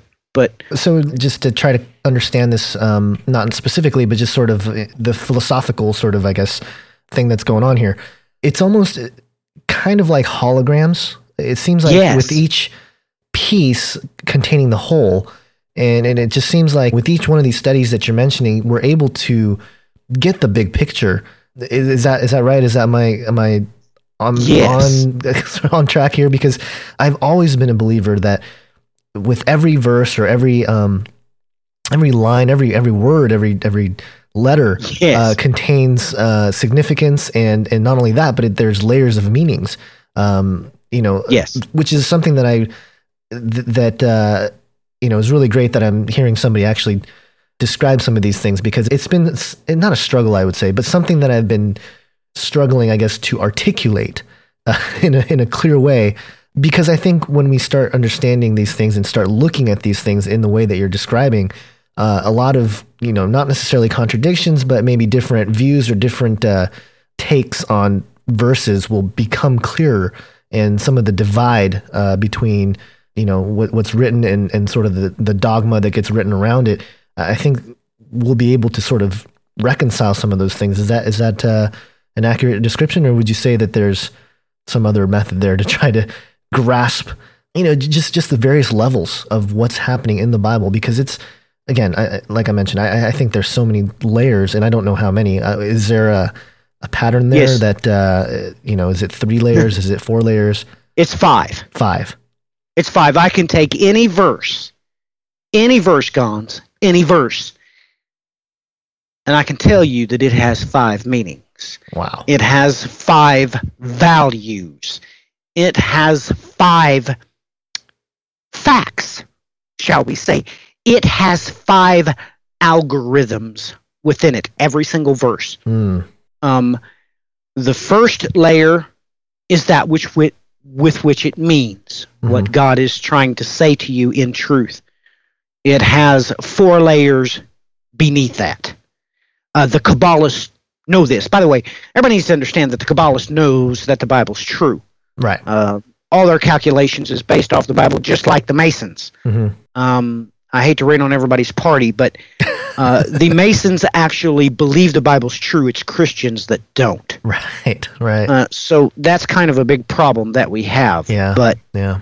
um, you have your answer you've been seeking, Gonz. It's five. Every Okay. single verse has five layers to it.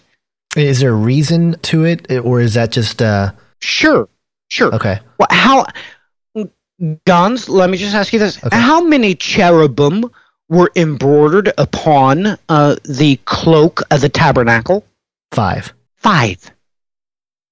Five. That's why. Now, I can tell you about 144,000 other reasons. But understand this it's five for a reason. There are four cherubim that are round about the throne of the living God, Mm, and there is one that is east of Eden. right. If Okay. you- so I could tell you a, a thousands upon thousands upon thousands of reasons. It's that's the way it is. Mm, It's that way in Revelation. It's that way in Genesis. It's that way in Jude. It's that way in Exodus. It's it's always that way. wow. uh, it's it's just funny because uh, you know we interview some people that are uh, that have such insight that uh, you know sometimes I'm a loss for words and uh, you know forgive me if I'm if I'm just sitting here uh, in awe because it's a lot of information and a lot of it makes sense. You know, a lot of it is it's almost like there are things that you know I, I knew in my heart, but I just didn't have the means or the proper platform, if you will, to actually to articulate it in a sense. So uh, I think you're doing some great work here. But uh, is there um, just to start wrapping it up here? What are you working on now specifically? I know you mentioned a little bit earlier, but is there uh, something that you're looking forward to that you really want to dive into that you haven't yet uh, regarding uh, either biblical mechanics or, or any anything else? Oh my goodness. Um, wow. Um, well, on a physical level, uh, we are uh, transferring all of our things over. Uh, right now, we our videos are streaming on iTunes. Um, we've been working for the past two weeks to get that accomplished, so we're transferring everything over to video uh, that will be available on iTunes and and uh, Apple TV. Uh, that's the physical, what we're doing. Of course, in the middle of that, uh, I'm also uh, continuing to work on the Days of Noah map. Um, in between there, well, I study the Bible. Uh, that's what I do. That's what I love. That's what I am. That that's that that is what I am. Um, this week, if you're wanting to know on a personal level what I was looking into, uh, I mentioned it earlier. I was uh, dealing with the frequencies. Um, that's what I spent my personal time in. Uh, the first thing I did was went through frequencies in the Bible, which I know by heart anyway, uh, but I studied them again, and then I cracked open uh, encyclopedias, and then I went over to Purdue University and spent some time uh, in their physics department, and um, so that's what I did on a personal level uh, this week. That was for my enjoyment, but uh, this week I've probably spent oh, I would say at least 10 hours uh, teaching uh, people here locally. Um, I at random get calls. Well, what does this mean? What what do I do about this? How do I do this? So a lot of my time is spent that way. Of course, on top of that, I'm married, uh, so my children and my wife consumes lots of my time. So um, really, I just stand by this, Gonz, that I'm good for something uh, that is required by me or I will be cast out and trampled by, well, them. Right. So uh, that's what I do. Uh, that's what my heart is, is being good for something. Um, and every day that means something different. Um, but uh, my big projects right now, physically, is uh, transferring everything from audio onto video that's available on iTunes and getting the Days of Noah map complete. Uh, that is of course, on a global scale, that takes a whole lot of work because uh, everybody needs to know there is no program that is made by man uh, that will take the lines of latitude and longitude and put it in a different place. That's having to be done longhand. Right. Uh, so that's a monumental task. Yeah. Just real quick, because I'm, I'm curious. Um, the, the landscape, if you will, in the days of Noah, I mean, it was different from what it is now. I've heard several theories of um, the firmament theory of, of, you know, perhaps a subterranean mass water, you know, and then a, mm-hmm. a, land that sort of sat on top of it. And that's why the springs that came up from under.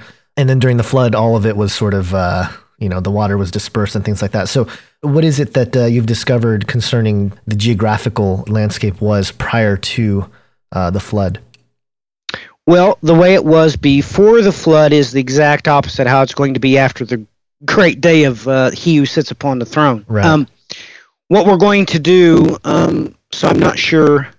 Uh, let me explain one. Okay. Uh, everybody needs to understand this that that when we speed up our velocity and these uh, this massive influx uh, is injected into our system, we're going to expand greatly. Uh, this is why the Lord thy God tells you that uh, the exact opposite is going to happen, and all of the mountains will come crashing down. And He also says that all of the valleys will be made high. Right, right. We're going to stretch to the point that we're going to be ripped through the antipole to the Temple Mount. That's why if you look on the antipole to the Temple Mount, right there's, there is Golgotha below the waves. You can plainly see the skull on the mm. antipole to the Temple Mount. So what it's going to look like is you're not going to have a fat place around the equator.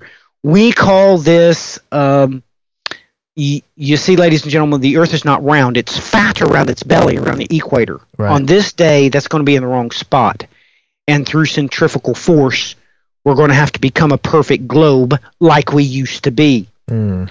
Uh, unfortunately, that's going to cause some catastrophic events. We've already been told about them ahead of time uh, the sky will recede like a scroll. Right. Uh, there's a mechanical reason for that. Uh, so the Earth will be very smooth.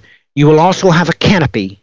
Um, you will be in a permanent uh, air conditioned uh, facility. Mm. what that means is that you're not going to be able to see through the cloud cover.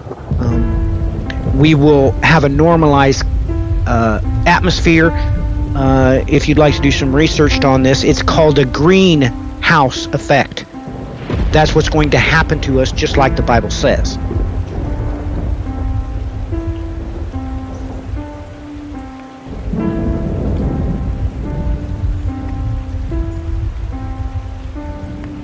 So there you have it. That was my conversation with Matthew Miller.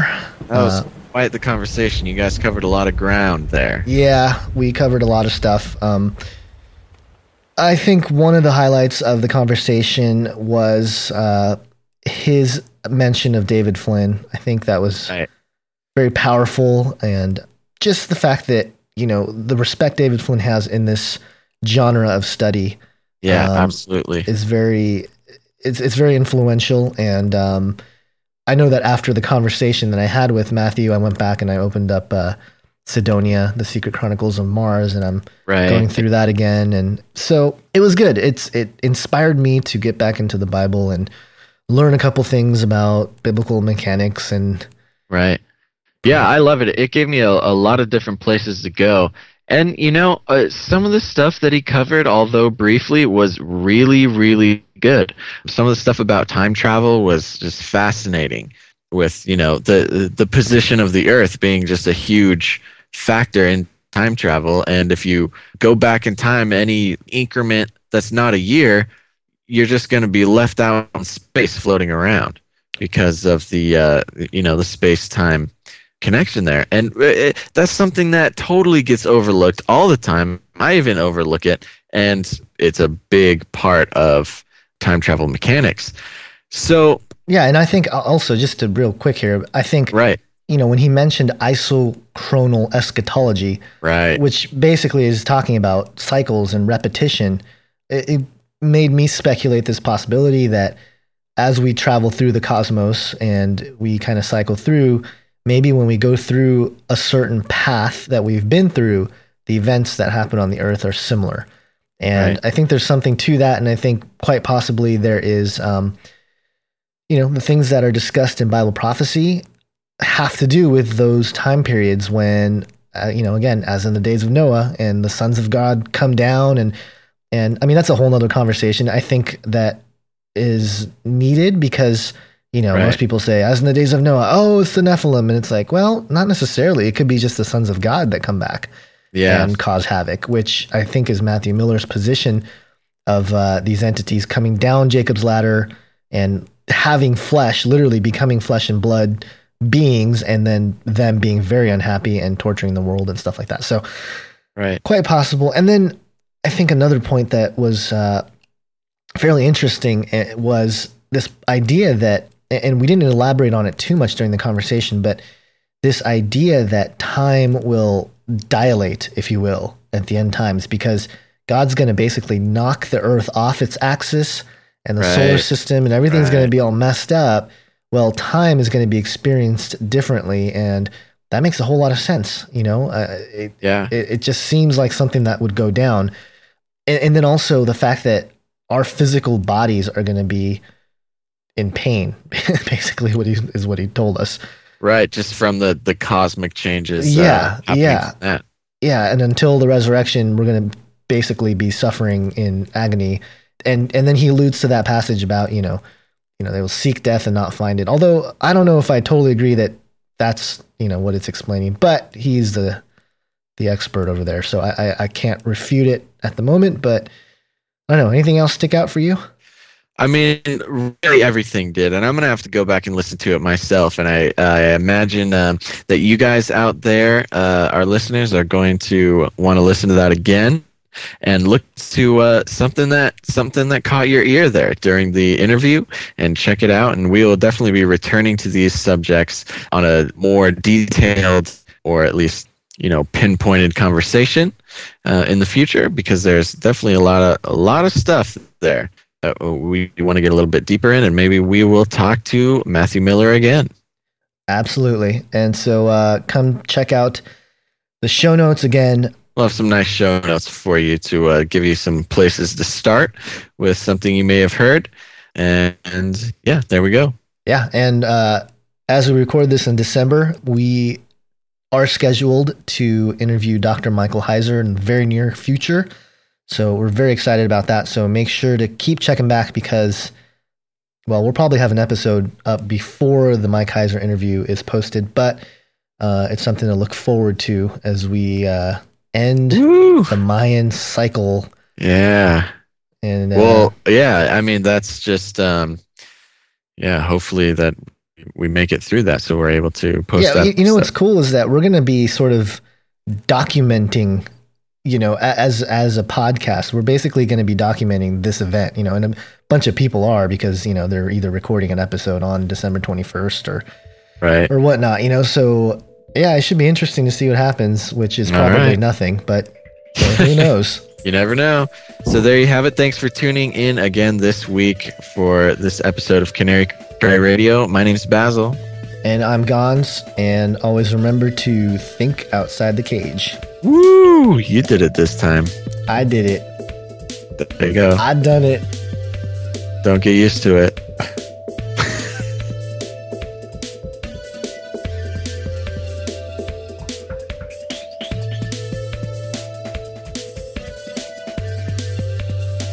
Thank you for listening to this episode of Canary Cry Radio. The show notes for this episode and many others are available at canarycryradio.com. Make sure to connect and like our Facebook page at facebook.com slash canarycryradio. Follow us on Twitter at Canary Cry Radio. If you would like to share the show in video format, you can find us on YouTube by searching Canary Cry Radio. Review us on iTunes with five stars and give us a thumbs up on stumbleupon.com. We would like to thank those of you who have given us your support, prayers, and donations. If you would like to join us and support Canary Cry Radio financially, you could do so by visiting canarycryradio.com and clicking the support tab. Thanks again for listening, and until next time, remember to think outside the cage.